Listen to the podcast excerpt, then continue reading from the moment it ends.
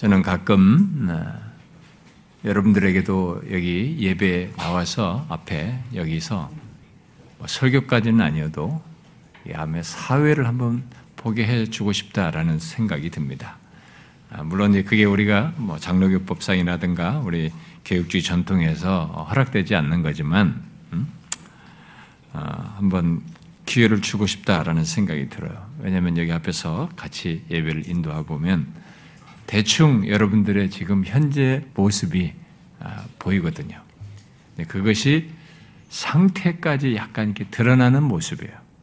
음, 준비가 되어 있는지, 좀 사무에서 왔는지, 그냥 수동적으로 와서 그냥 예배 항상 드려야 되니까 하고 예배를 드리는 것인지, 아, 그리고 기대도 없이 그냥 앉아 있는 것인지, 음, 그리고 찬송을 부를 때도 이 가사가 자기의 은혜가 되고 있는지 안 되고 있는지 다 보입니다.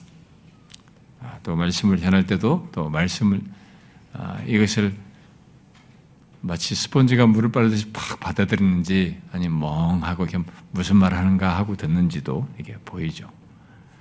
우리가 아, 모이는 이 교회 공동체의 특수성은 뭐냐면 이 세상의 교양 강좌 강의를 듣거나 어떤 학교나 어떤 이런 데서 좋은 또 어, 종교적이든 철학적 강의를 듣는 그런 자리가 아니고 이 자리는 성령의 임재가 있는 곳이에요.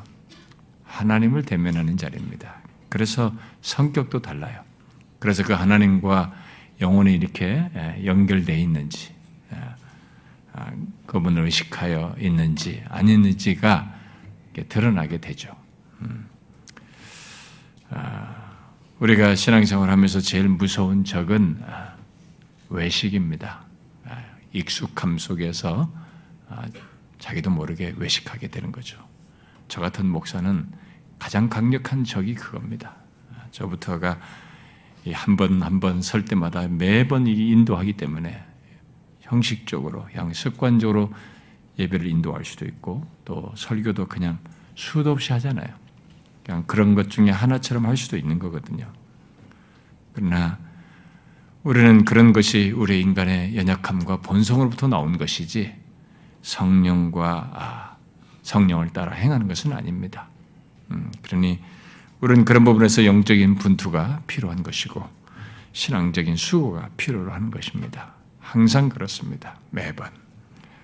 내가 생명이 붙어 있는 그날, 그날. 내일은 모르는 것이죠. 내일은 주께서 나를 거두시겠다면 가는 것입니다. 그런 방법이야 우리 주변의 사람들이 죽는 방법이 다양한 것처럼 그 다양한 방법 중에 하나일 수도 있는 것입니다. 그렇기 때문에 우리는 현재 나에게 생명과 다른 여건을 주신 것에 대해서 그 조건 속에서는 하나님을 대면하여 그 특별히 은혜를 받을 수 있는 자리까지 이끌게 됐을 때는 더욱 그 자리에서 하나님을 대면하여 은혜를 얻고 하나님을 온전히 경배하기를 구해야 되고 아, 구하, 또 그런 구하는 가운데 내 정신이 이렇게 몽롱하거나 흐르지 않도록 깨있기를 구해야 됩니다. 정상적이라면 일반적이라면 나이가 먹으면 여가 몽롱해져요. 계속 이렇게 몽롱하고 점점 더 생각을 안 하고 싶고 아, 우리가 알다시피 뇌가 이게 죽어가지 않습니까? 아, 그러니까 확실히 민첩함과 이렇게 예리함들이 다 사라져갑니다. 아, 저는 솔직히 이 주일날 이 오전에 이 정도 이 설교 시작할 때쯤에 약간 뇌가 살아나요. 제가 이 토요일 날 저녁에는 무슨 수를 뭐 어쩔 수 없이 제가 좀 수면제를 먹고 자기 때문에 이게 하여튼 이게 좀 정신이 좀 덜 깨나요. 어, 노력은 하지만 근데 사실 나이가 먹으면서 이 뇌가 죽어간단 말이에요. 어, 근데 이런 경우가 있습니다. 하나님의 영역에 이런 게 있어요. 나이가 먹어도 이렇게 하나님과의 관계된 일에는 민첩해지고 깨어나는 속 사람이 이렇게 깨어나는 게 어, 자기도 모르게 다른 데서는 좀 이렇게 둔감하고 어, 떨어졌는데 여기서는 살아나는 그런 역사가 있습니다. 이건 하나님과의 관계 속에서 충분히 있는 일이에요. 성경이 기록한 사실이고 성경의 인물들이 경험한 사실이기도 합니다.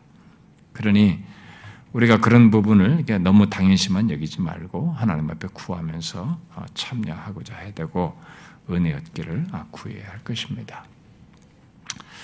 자, 우리는 여기 빌립보서 3장에 연결해서 바울이 실천적인 내용을 명령으로 계속해서 말한 4장에 그 4장 1절부터 8절을 앞서서 앞선 시간에 이렇게 살펴왔습니다.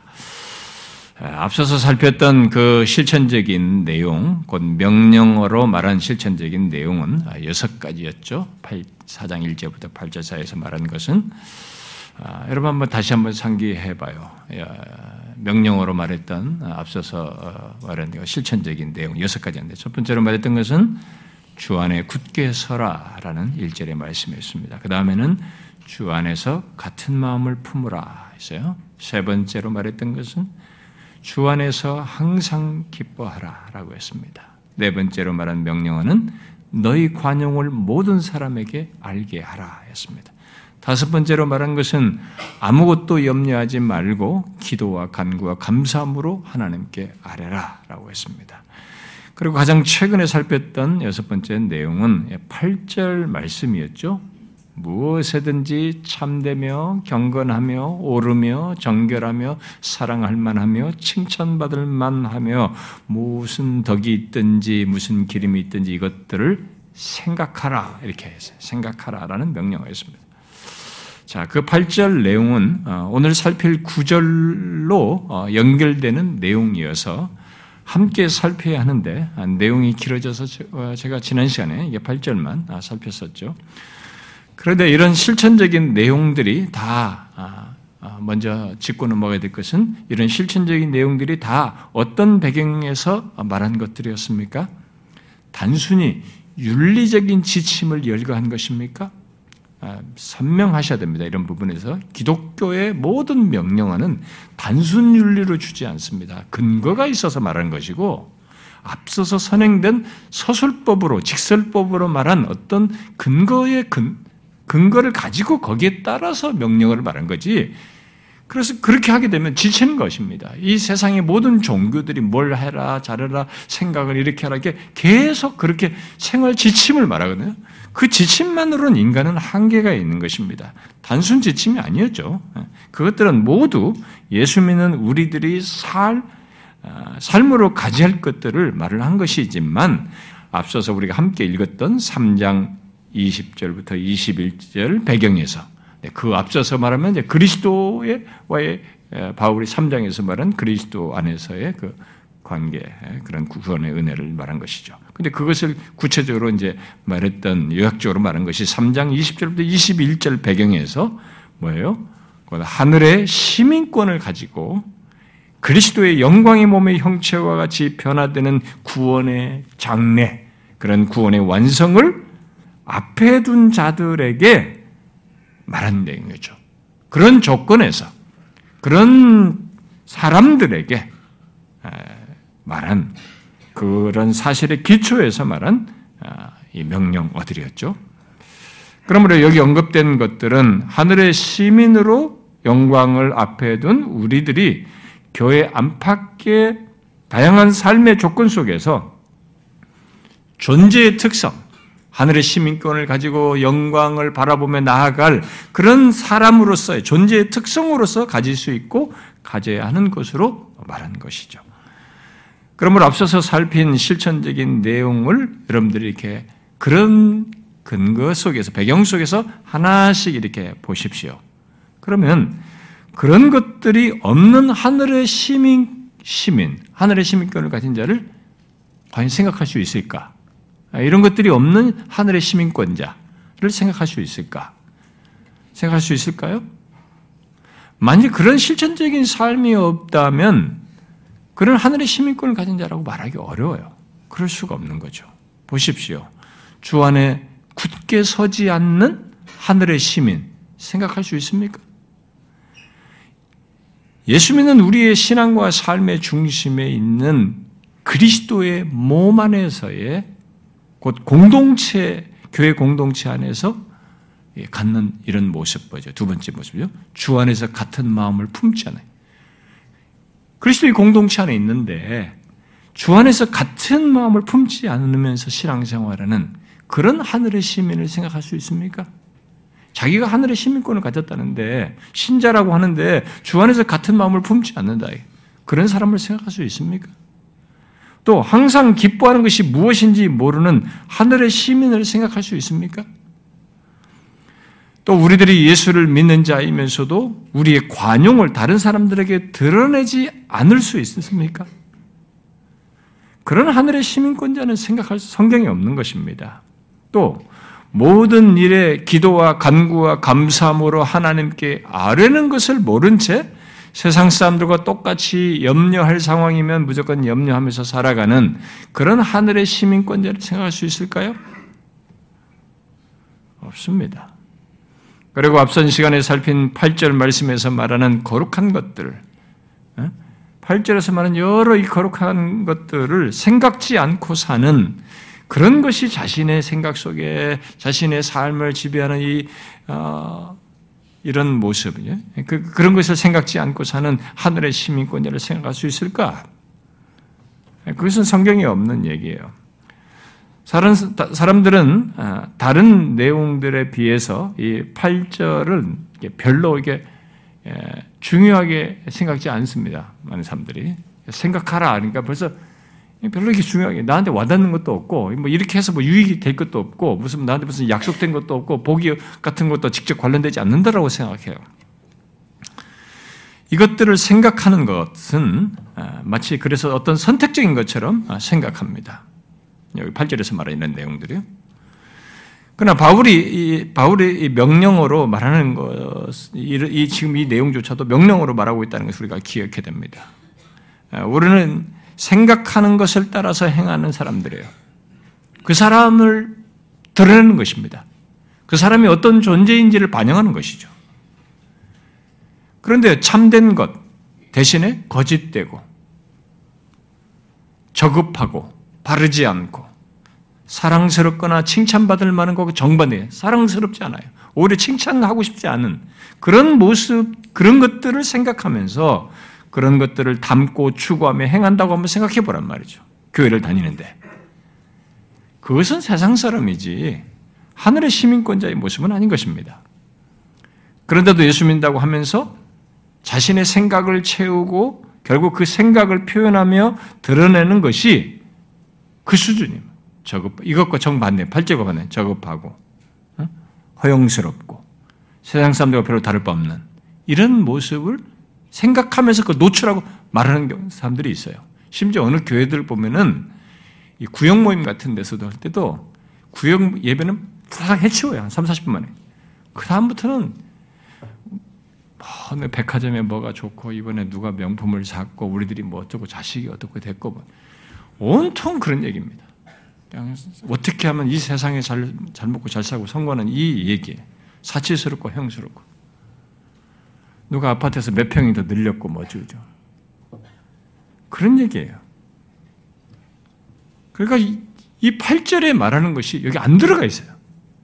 이게 없는 것입니다. 이 생각하라라는 이 명령어가 실천이 안 되는 것입니다. 근데 그게요, 진짜 일반 교회 사람들에게서도 뭐 우리 교회에서도 뭐 그런 사람들도 있겠지만, 제가 부목사 시절을 여러 번 경험한 사람으로서 흔해요.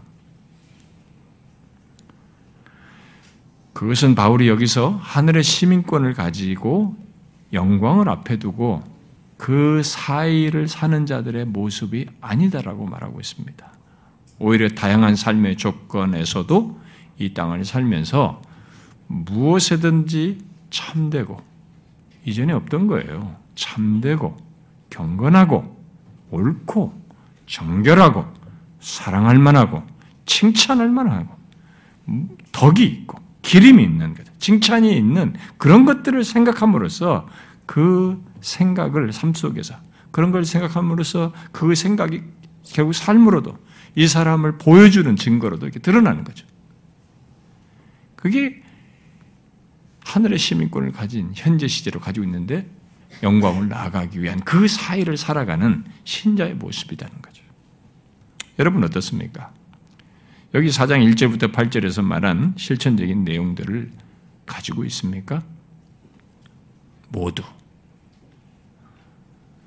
그동안 이 말씀을 들었으니 한번 여러분들이 확인해 보십시오.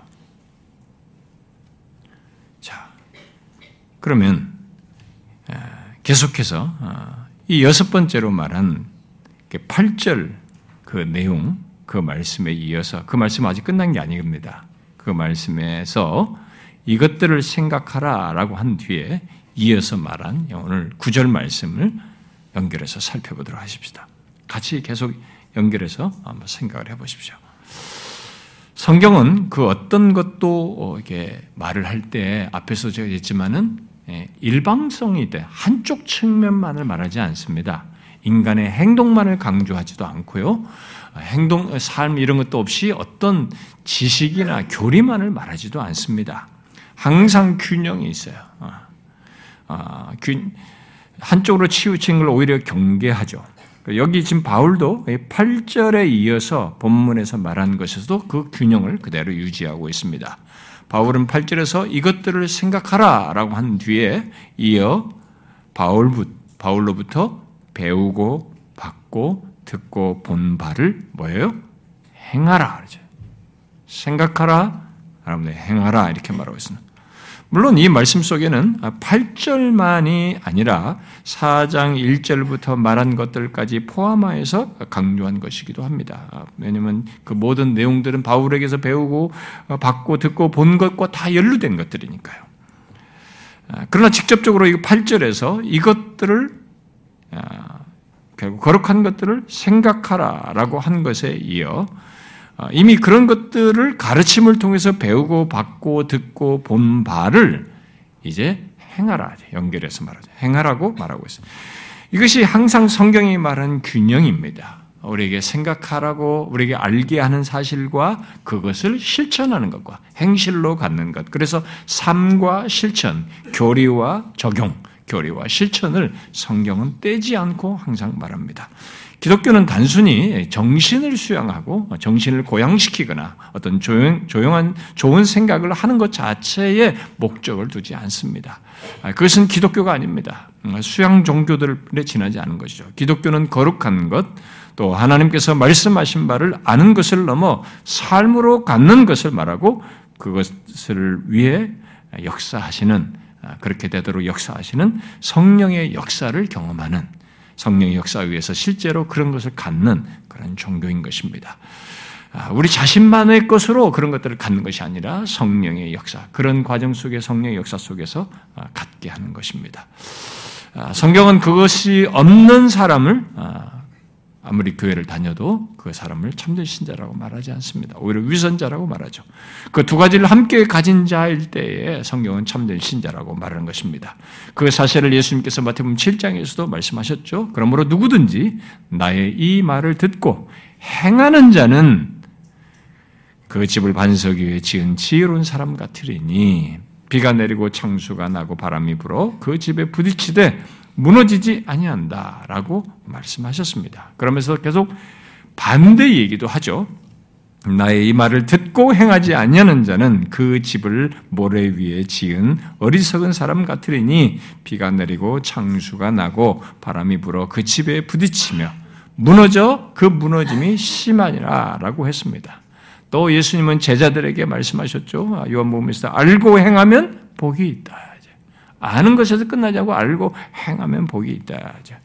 아, 바울도 여기 8장, 8절과 9절에 앞서서 3장 15절과 16절에서 먼저 그런 어, 균형을 얘기했죠. 이렇게 생각할지니 라고 한 뒤에 그대로 행할 것이라 라고 함으로써 이 두 가지를 분리하지 않고 강조했습니다.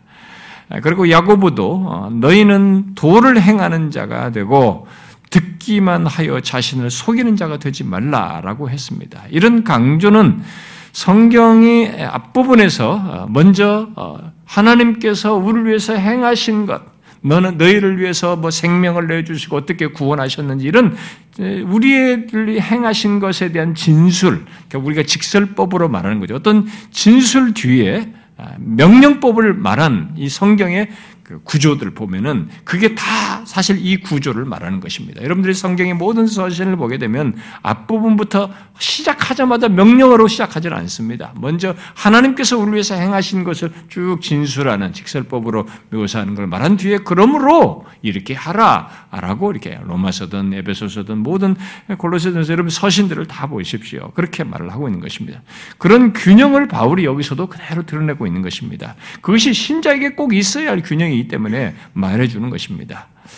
아, 그 참된 신자요, 참된 그리스도인의 삶에서 이 균형은 꼭 있어야 하는 것이죠. 하늘의 시민권자들의 모습인 것입니다. 자, 그런데 본문에서 바울은 그냥 행하라라고 여기서 하지 않고 구절에서 우리가 보는 바대로 행하라 앞에 뭘 얘기해요? 내게 배우고 받고 듣고 본바를 행하라라고 말을 하고 있습니다. 이건 뭘 얘기합니까? 아, 우리는 이미 3장 17절에서 바울이 나를 본받으라라고 어, 한 것에 한 것이 자신의 어떤 우월감을 드러내는 그런 말로서 이렇게 자신을 본으로 말한 것이 아니라는 걸 우리가 충분히 살폈습니다. 우리가 고린도후서 11장 1절에서 말한 바대로 그리스도를 본받는 자기를 너희들도 본받아라. 예. 그런 것처럼 너희들도 본받는 자가 되라. 이런 얘기지 자기 우월감을 말하는 것이 아닙니다. 본문도 그와 똑같이 그리스도를 본받아 사는 자신의 모습을 본받으라고 하는 것의 연장선상에 있는 것입니다. 그것을 구체적으로 이 사람들은 직접적으로 바울과의 관계 속에서 빌립보 교 성도들이 바울로부터 배우고 받고 듣고 보았던 것이죠.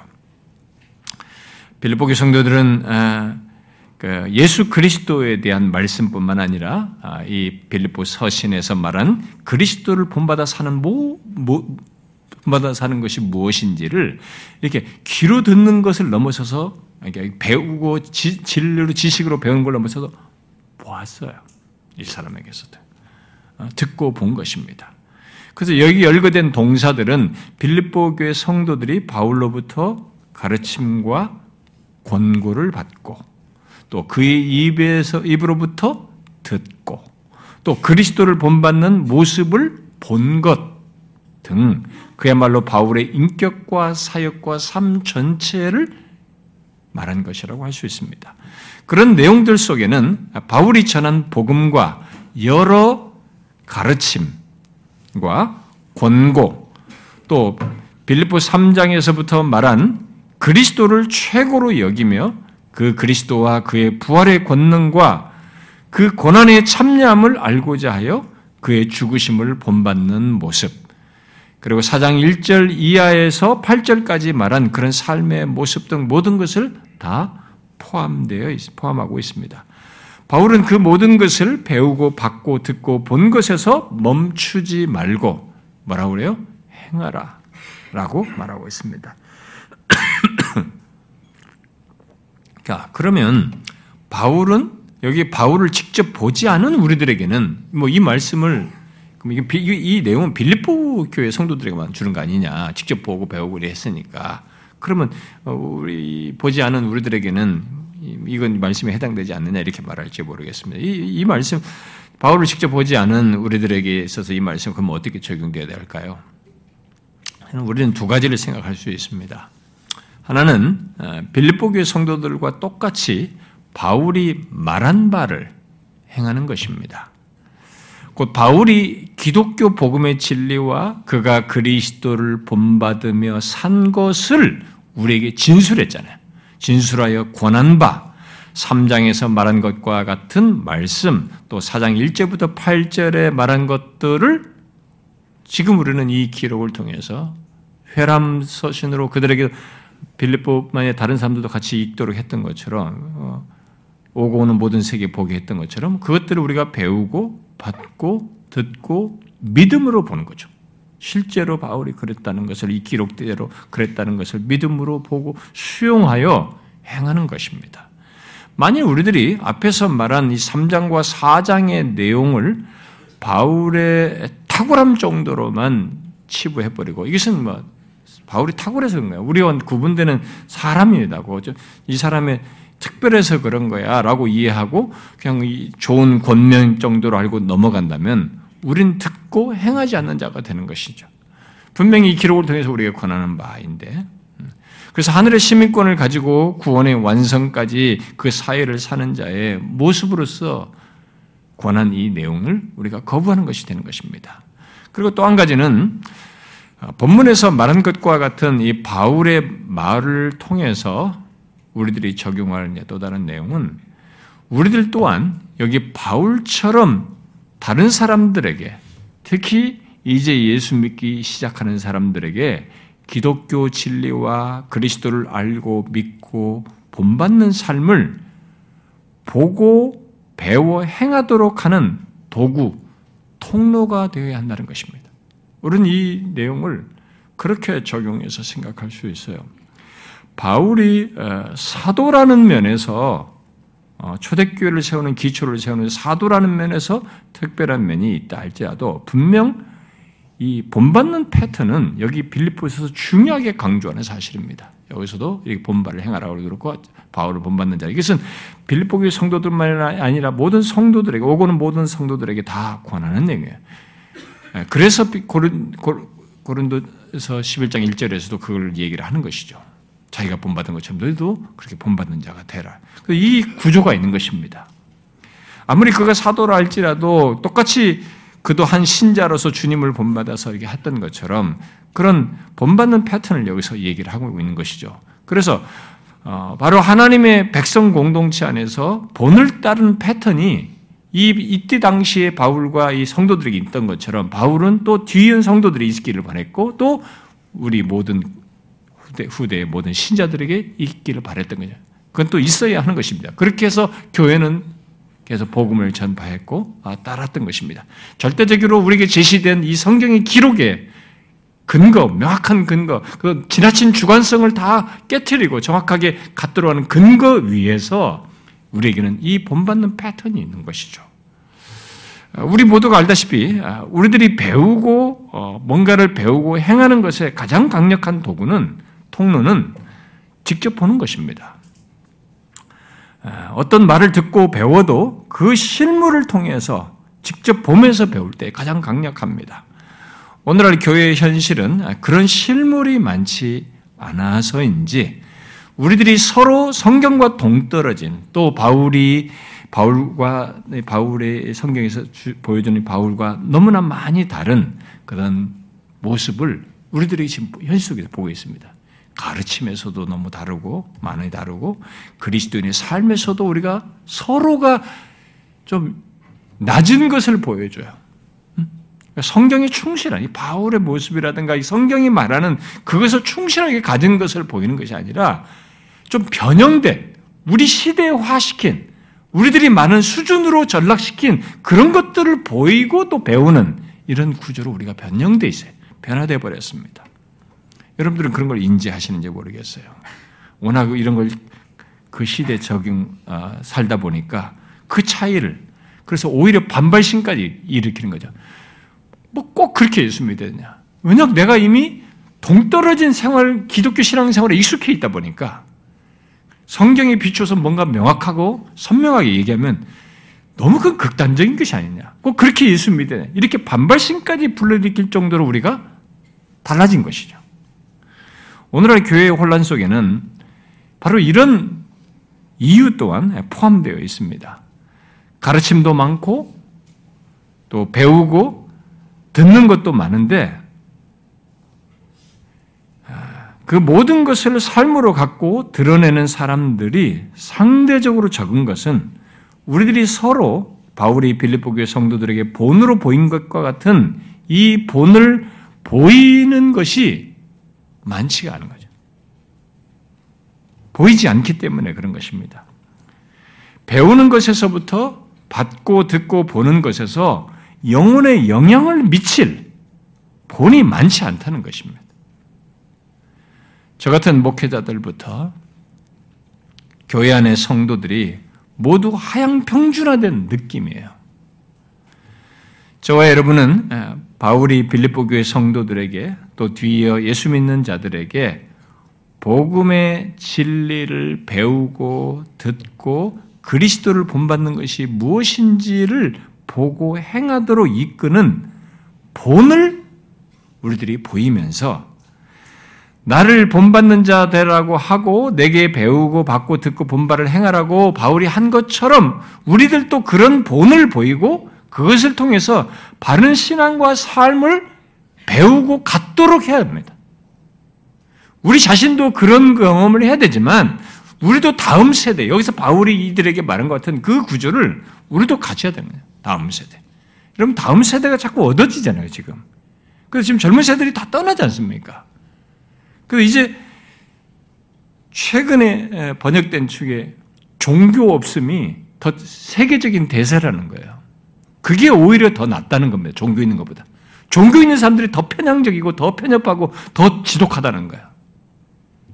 근데 물론 진실한 신자들은 또 다르더라. 이런 얘기가 물론 나오기도 그 책에 언급되기도 하지만 이제 종교 없음이 더 대, 세로 바뀌고 있는. 우리나라도 지금 50% 넘는 사람이 이제 종교 없음으로 바뀌었습니다. 옛날에는 안 그랬어요. 종교 없는 사람 몇십 퍼센트, 20, 30%밖에 안 됐어요. 이제 더 늘어났던 거예요. 다 실어버린 거예요. 그래서 이 기독교에서도 이제 떨어져 나가는 겁니다. 가난한 신자라고 하잖아요. 교회 안 나가는 사람들이 늘어나면서 다음 이제 되는단 말이에요. 이런 것들이 다 뭡니까, 우리가? 그 원인 중에는 본이 없는 것입니다. 오히려 부정적인 것을 보는 거죠. 물론 이런 얘기를 하면 본 얘기한다, 뭐 본이 되어야 된다 이런 얘기를 하면 다 우리가 좀 부담스럽습니다. 먼저 위축돼요. 누가 자신을 본으로 말할 수 있겠는가라는 생각이 들어요. 경건하고 더 진실해 보고 싶은 사람일수록 상대적으로 그 더 위축됩니다. 자기는 더 부족하다고 생각하기 때문에 누가 자신을 본으로 말할 수 있겠어? 이런 생각을 합니다. 그러나 우리 모두가 그렇다는 것을 압니다. 알고, 그럼에도 주 안에서 바울이 가졌고, 앞선 믿음의 사람들이 가졌던 신앙과 삶을 갖기를 원하는 신자는 부족한 중에도 불구하고 본을 보이고 그래서 그 본을 보인 그에게서 배우고 듣고 보고 행하는 이런 일이 있게 되는 것입니다. 이게 1세기부터 여기까지 연결되어 있어요. 지금 기독교 역사에는 이 면이 계속 흐르고 있습니다. 저는 우리들이 그러기를 원합니다. 여러분, 다른 사람들이 나를 통해서 바른 진리, 복음의 진리를 듣고 그리스도를 본받아 사는 삶을 이렇게 봄으로써 그처럼 예수 믿고 따르며 행하고자 하는 것까지 비록 쉽지 않지만 우리 모두가 이 말씀을 따라 이 말씀에서 말한 것 같은 그런 구조를 그런 패턴을 가지고 그런 도구 통로로 쓰이는 길을 원합니다. 우리들 뭐 우리 공동체 안에서든 뭐 우리 밖에서든 악의적이고 이게 부정적인 사람들이 있어요. 우리가 뭘 해도 악의적이고 부정적으로 말하는 사람들이 있습니다. 그런 사람들은 어쩔 수 없어요. 그런 배제하고 교회 안에 있어도 부정적인 사람들이 있거든요. 뭘 말해도 부정적이에요. 항상 부정적 삐딱해 보는 사람들.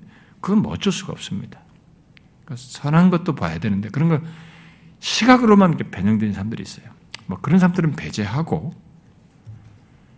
설사 우리의 부족함과 연약함이 있다 할지라도 그런 우리들의 어떤 관계와 교통 속에서 이렇게 본을 보이고 배우는 이런 관계와 교통 속에서 역사하시며 생명성을 드러내시고 아, 계속 교회를 이으시는 이 성령의 역사를 기대하면서 우리 자신들이 똑같이 바울과 빌립보 교회 성도 있었던 것처럼 우리도 다음 세대에 그런 도구로 쓰임 받기를 구해야 합니다.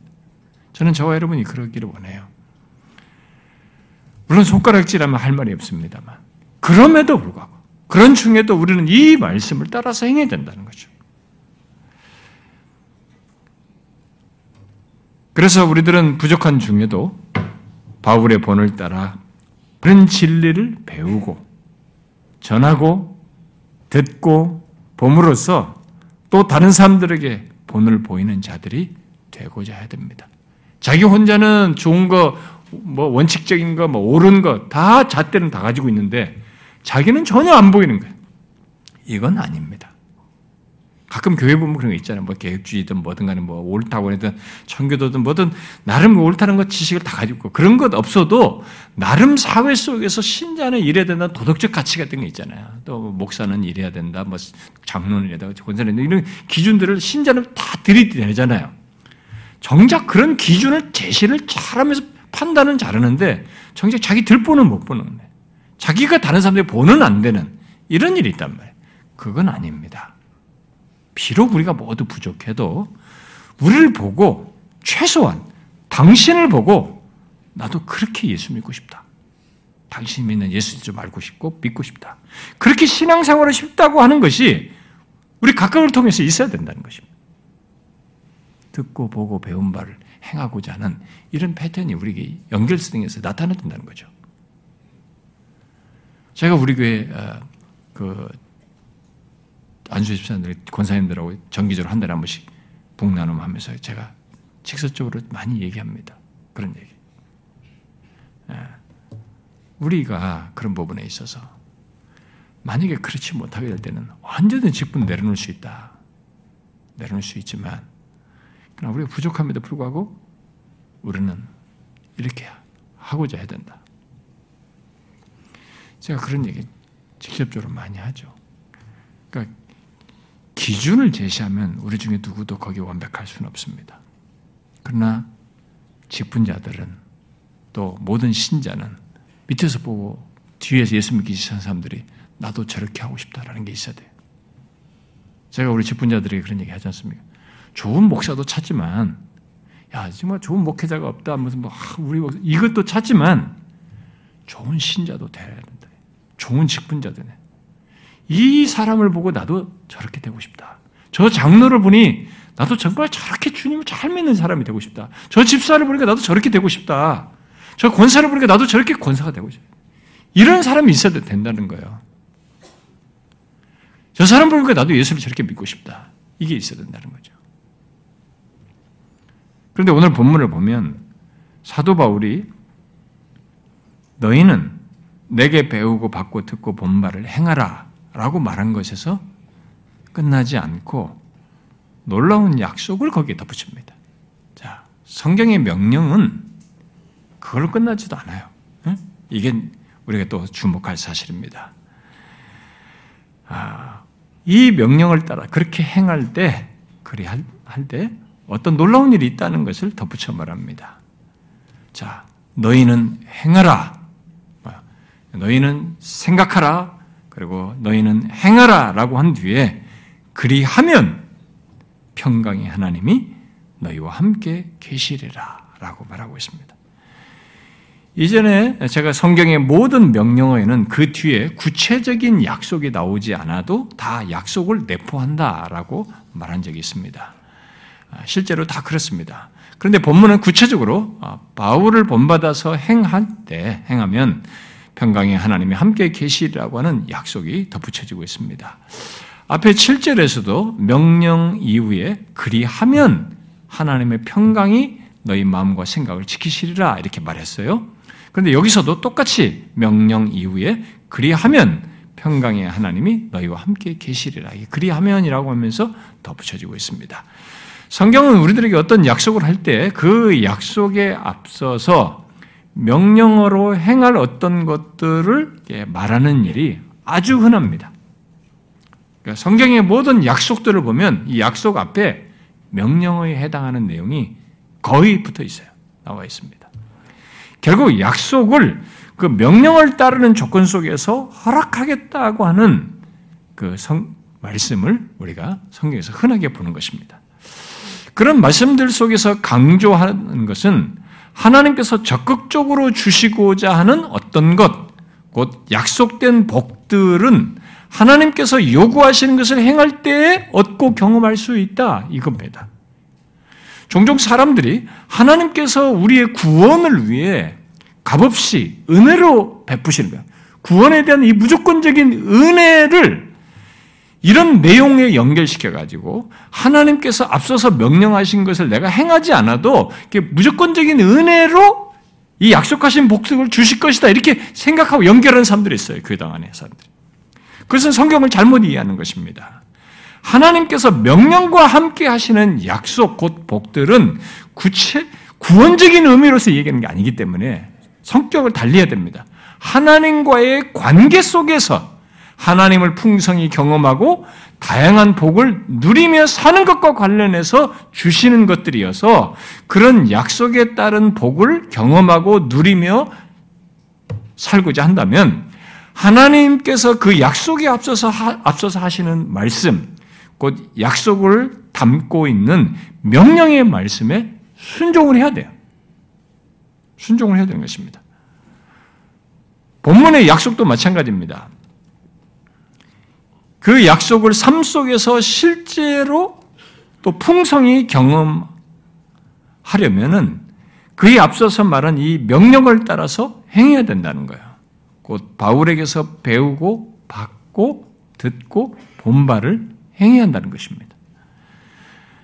본문은 그것을 그리하면이라고 말하면서 평강의 하나님이 너희와 함께 하시리라고 표현하고 있습니다.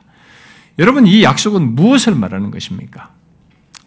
이것은 이미 예수 그리스도로 말미암아 하나님과 화평한 자가 그 관계 속에서 바울을 본받아 행할 때에 더하여 갖게 되는 복을 말하는 것입니다. 이것은 하나님과 처음 화평하게 되는 문제를 말하는 것이 아니에요. 그것은 예수 그리스도로 말미암아서 있게 되는 거죠. 그러니까 하나님과 화평하지 않은 자에게는 이 약속, 곧 평강의 하나님이 함께 하여서 어떤 복을 주시는 것이 허락되지 않는 것입니다. 그러면 바울을 본받아 행할 때 주시는 복으로서 말한 이 내용, 곧 평강의 하나님이 함께 계신다는 것은 무엇을 말하겠어요? 그것은 어떤 특정한 복의 내용이 아니에요. 잘 보시면. 그러니까 사람들은 하나님께서 복을 약속하셨을 때 약속에서 특정한 복을 더 선호하는 경향이 있습니다. 그러나 성경이 우리에게 복을 어떤 것을 약속할 때 가장 강력하게 하는 것 중에 하나가 뭐냐면 하나님 자신을 얘기하는 것이에요. 여기 보세요. 모든 영적인 복들의 근원이신 하나님이 자신의 평강으로 우리에게 은혜를 주시며 항상 함께 계시겠다라고 약속하고 있어요. 바로 바울에게서 배우고 듣고 본바를 행할 때 그렇게 하겠다는 것입니다. 이 약속은 우리들이 얻을 수 있는 그 어떤 복도 능가할 수 없는 복입니다. 왜 그래요? 그 어떤 복도 하나님 자신으로부터 받는 복을 능가하는 것이 없고 또 그것보다 큰 복이 없기 때문에 그래요. 혹시 이 약속이 자신의 삶 속에서 경험되는 것에 차이가 무엇인지 나는 모르겠다. 뭐 하나님이 자, 신의 평강으로 함께 어? 예, 평강의 하나님이 이렇게 어, 함께 계시겠다는 것. 어? 이게 도대체 무슨 복인지 나는 그 차이를 잘 모르겠다. 아예 현금을 준다든가, 내가 지금 어? 뭐 현금이 걸려 있는 사건을 해결해 준다면 복이라고 내가 말하겠지만 평강의 하나님이 나한테 함께 계시다는 건 난 모르겠다. 이 차이가 도대체 뭐냐? 예, 질문할지 모르겠어요. 왜냐하면 제가 이 질문을 왜 해야 되냐면 실제로 이렇게 이 이런 내용을 하찮게 여겨요. 이런 약속을. 그리고 그런 구체적인 현실적인 문구의 복에 더 예민한 사람들이 많아요. 그러니까 그게 크, 잘못 믿는 겁니다. 그 사람은 아직도 하나님을 선물의 존재로 보는 거죠. 그러니까 그 사람은 출발이 잘못하고 있는 거예요. 예수를 다시 믿어야 할 사람입니다. 아, 예수를 바르게 믿고 있는 게 아니죠. 이, 이, 그런 중요한 문제가 있는 것입니다. 자, 그 차이가 뭐냐? 샘플을 보여주겠습니다. 샘플을 말하겠습니다. 그것을 알고 싶으면 지금 이 말을 하는 그리고 이 말을 실제로 경험했던 사도 바울의 삶을 보면 됩니다. 이해가 생겨요. 자, 보십시오. 그는 우리가 볼 때 현실적으로 물질적으로 크게 부자가 부자가 아니었습니다. 막 높은 자리에 올라간 그것이 아니었습니다. 그런데 높은 자리에 올라간 사람, 물질을 많이 가진 사람도 도대체 가질 수 없는 걸 이 사람이 가졌습니다. 인생 속에, 삶 속에. 자, 보세요. 그는 수많은 고난을 겪었습니다. 몇 번 죽을 수 있었습니다. 그런 고난 속에서 정상적이라면 다, 난 더 이상 못하겠다. 그리고 최소한 이 감정의 폭발이라도 해야 됩니다. 하나님이 살아계신 게 맞냐 말이야. 어? 나 도대체 하나님 못 믿겠다. 이런 하나님이라면 나 못 믿겠다. 그래서 뭔가 폭발하다고 입을 갖다가 좀 거친 말라도 쏟아 놔야 되네. 정상적이라면. 그게 모든 인간이란 말이야. 아무리 부자든 높은 현자든 인간에게 감출 수 없는 그것을 생각을 다 쏟아 놓는 게 인간이란 말이야. 그런데 무너지질 않아요. 그런 모든 인생을 사는데 무너지질 않았습니다. 얼마든지 감정이 격동해서 무너지고 영적인 밑바닥으로 떨어져서 헤맬 수도 있었는데 그는 오히려 평강을 맛보는 거죠. 오히려 거기서 기뻐하는 거예요. 이게 다 뭐냐는 거죠. 이게 질문이에요, 여러분. 이 성경을 그렇게 이해해야 되는 것입니다. 이게 다 뭐냐, 이게. 그것은 인간이 자력으로 가질 수 있는 게 아닙니다. 만들어낼 수 있는 게 아니에요. 꾹꾹 참는 것은 모르겠어요.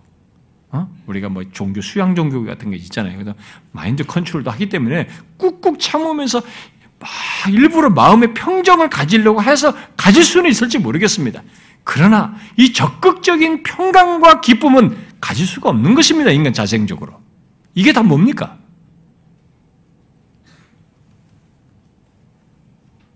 그것은 모두 이 본문이 말하는 거죠. 모든 복의 근원이신 하나님께서 자신의 평강으로 은혜를 베푸시며 함께 하심으로써 지키시고 위로하시고 감화 감동하시고 결국 하나님의 평강이 실제로 그 안에서 역사하여서 갖는 것이죠. 여러분 이 사실 믿습니까? 안 믿습니까? 이런 세계를 경험하지 못한 사람은 아직도 예수를 믿어도 추상적이고 비상적으로 생각해요. 그런데 그런 경험을 여기서 지금 밝혀주잖아요. 그런 경험을 어떤 명령에 따른 것으로 말하고 있는지를 우리가 연결해서 생각해야 돼요. 이 약속만 중요하게 것이 아니라 어떤 명령에 뒤따른 것으로 말하고 있느냐라는 거죠. 뭐예요? 바로 우리들이 바울을 본받아 행하는 것이죠. 그리하면, 그래서 여기 그리하면이라고 말하는 것입니다. 그리하면 우리도 그와 동일한 경험, 하나님께서 자신의 평강으로 아, 은혜를 베푸시며 함께 계셔서 인도하시고 도우시고 지키시는 것, 우리 안에서 역사하시는 것, 우리의 영혼을 부유케 하시고 피로 적절하게 하시는 것을 경험하게 된다는 것입니다. 그러므로 그런 경험이 없다면, 만약 자기가 예수를 믿는데 이런 경험이 없다면 하나님께서 그런 약속을 지키지 않아서가 아니고 무슨 어디에 문제가 있겠어요? 그 약속에 앞서서 하신 명령, 곧 하나님의 말씀에 우리들이 순종하지 않았기 때문에 그럴 것입니다. 항상 문제는 하나님께 있는 게 아니에요. 우리 자신에게 있습니다. 근데 이것을 자꾸 덮어버리고 쉽게 지나가는 것입니다. 그렇지 않아요. 이스라엘 역사를 보십시오. 그렇지 않습니다. 여러분들은 이 사실을 알고 있습니까? 예수 믿는 우리들이 하나님을 풍성히 경험하지 못하고 또 하나님께서 주시겠다고 하는 복들, 곧 약속하신 복들을 실제로 풍성히 경험하지 못하는 이유 중에 하나는 약속 자체, 곧 약속하신 복들의 관심은 굉장히 많은데 정작 그 약속에 앞서서 명령으로 하신 하나님의 말씀에는 상대적으로 관심이 덜하고 그 명령을 따라 행하지 않는다는 것입니다. 우리들이. 여러분 한번 자신의 삶의 실상을 자세히 한번 들여다보십시오.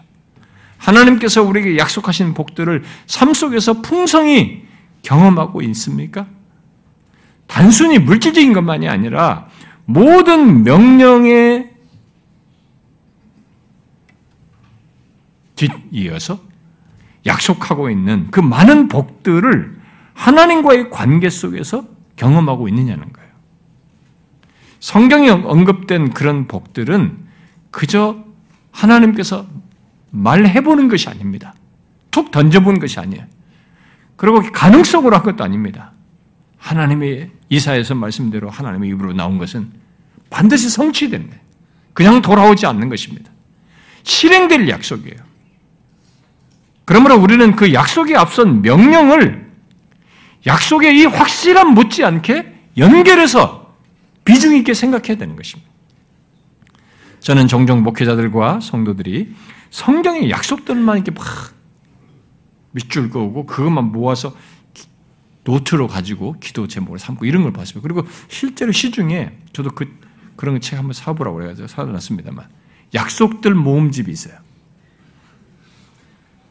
그러니까 우리들이 예, 수를 너무 자기 주도적으로 믿고 싶은 거죠. 그게 샤머니즘이랑 다를 바가 없잖아요. 우상 숭배하듯이 하는 거는. 실제로 그렇게 많이 합니다. 우리 주변에서. 여러분 그것은 아, 그 약속들을 잘못 적용하는 것이에요. 마치 그런 말씀들을 통해서 하나님을 이방신처럼 믿는 것입니다. 우리는 그에 앞서서 하신 명령의 말씀 안에서 약속을 보고 먼저 그 명령을 삶 속에서 갖고자 해야 됩니다. 자신이 한번 그런가 보십시오. 예를 들어서 여기 성경에 이 본문과 같은 구조를 예를 들면 본문 앞에 있는 4장 7절에서 4장 7절이 얼마나 좋습니까? 4장 7절만 좋아하지 말고 뭐예요? 모든 지각에 뛰어난 하나님의 영광이 하나님 하나님의 평강이 그리스도 예수 안에서 우리 마음과 생각을 지키실 것이다. 얼마나 좋습니까? 이것만 좋아하지 말고 그 약속에 앞서서 말한 명령을 이것이 있기 위해서 따라야 되는 거예요. 뭡니까? 염려거리가 많은 현실 속에서 우리 아버지가 있다. 그 하나님을 바라보면서 아무것도 염려하지 말고 다만 모든 일에 기도와 간구로 우리의 구할 것을 감사함으로 아뢰는 거죠. 이 명령을 먼저 해야 되겠죠.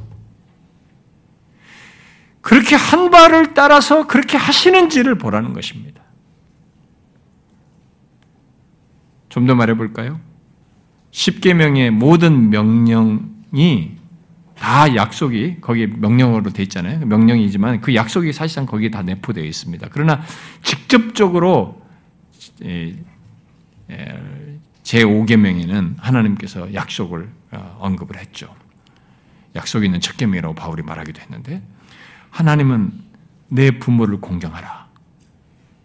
명령을 한 뒤에 그리하면 네 하나님 여호와가 네게 준 땅에서 내 생명이 길리라. 이렇게 약속했습니다. 우리는 바울이 이 말씀을 에베소 6장에서 말을 하는 것에서 부모를 공경하는 것에 대한 약속으로 네가 잘 되고 땅에서 장수하리라. 우리 다 좋아하는 거야. 네가 잘 되고 땅에서 장수하리라. 이 젊어서부터 우리 피트니스 열심히 하잖아요. 장수하려고 몸부림을 칩니다. 예쁘기도 하고 막 이러지만. 잘 되고 장수하는 거 우리 다 바라는 바예요.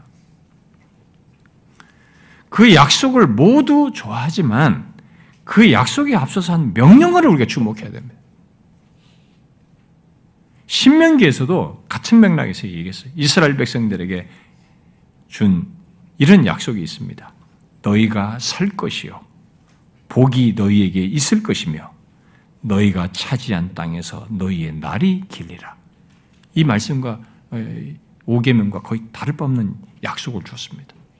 그러나 그 약속은 먼저 너희 하나님 여호와께 여호와께서 너희에게 명령하신 모든 토를 행하라 라고 하는 이 명령어에 뒤따른 것입니다.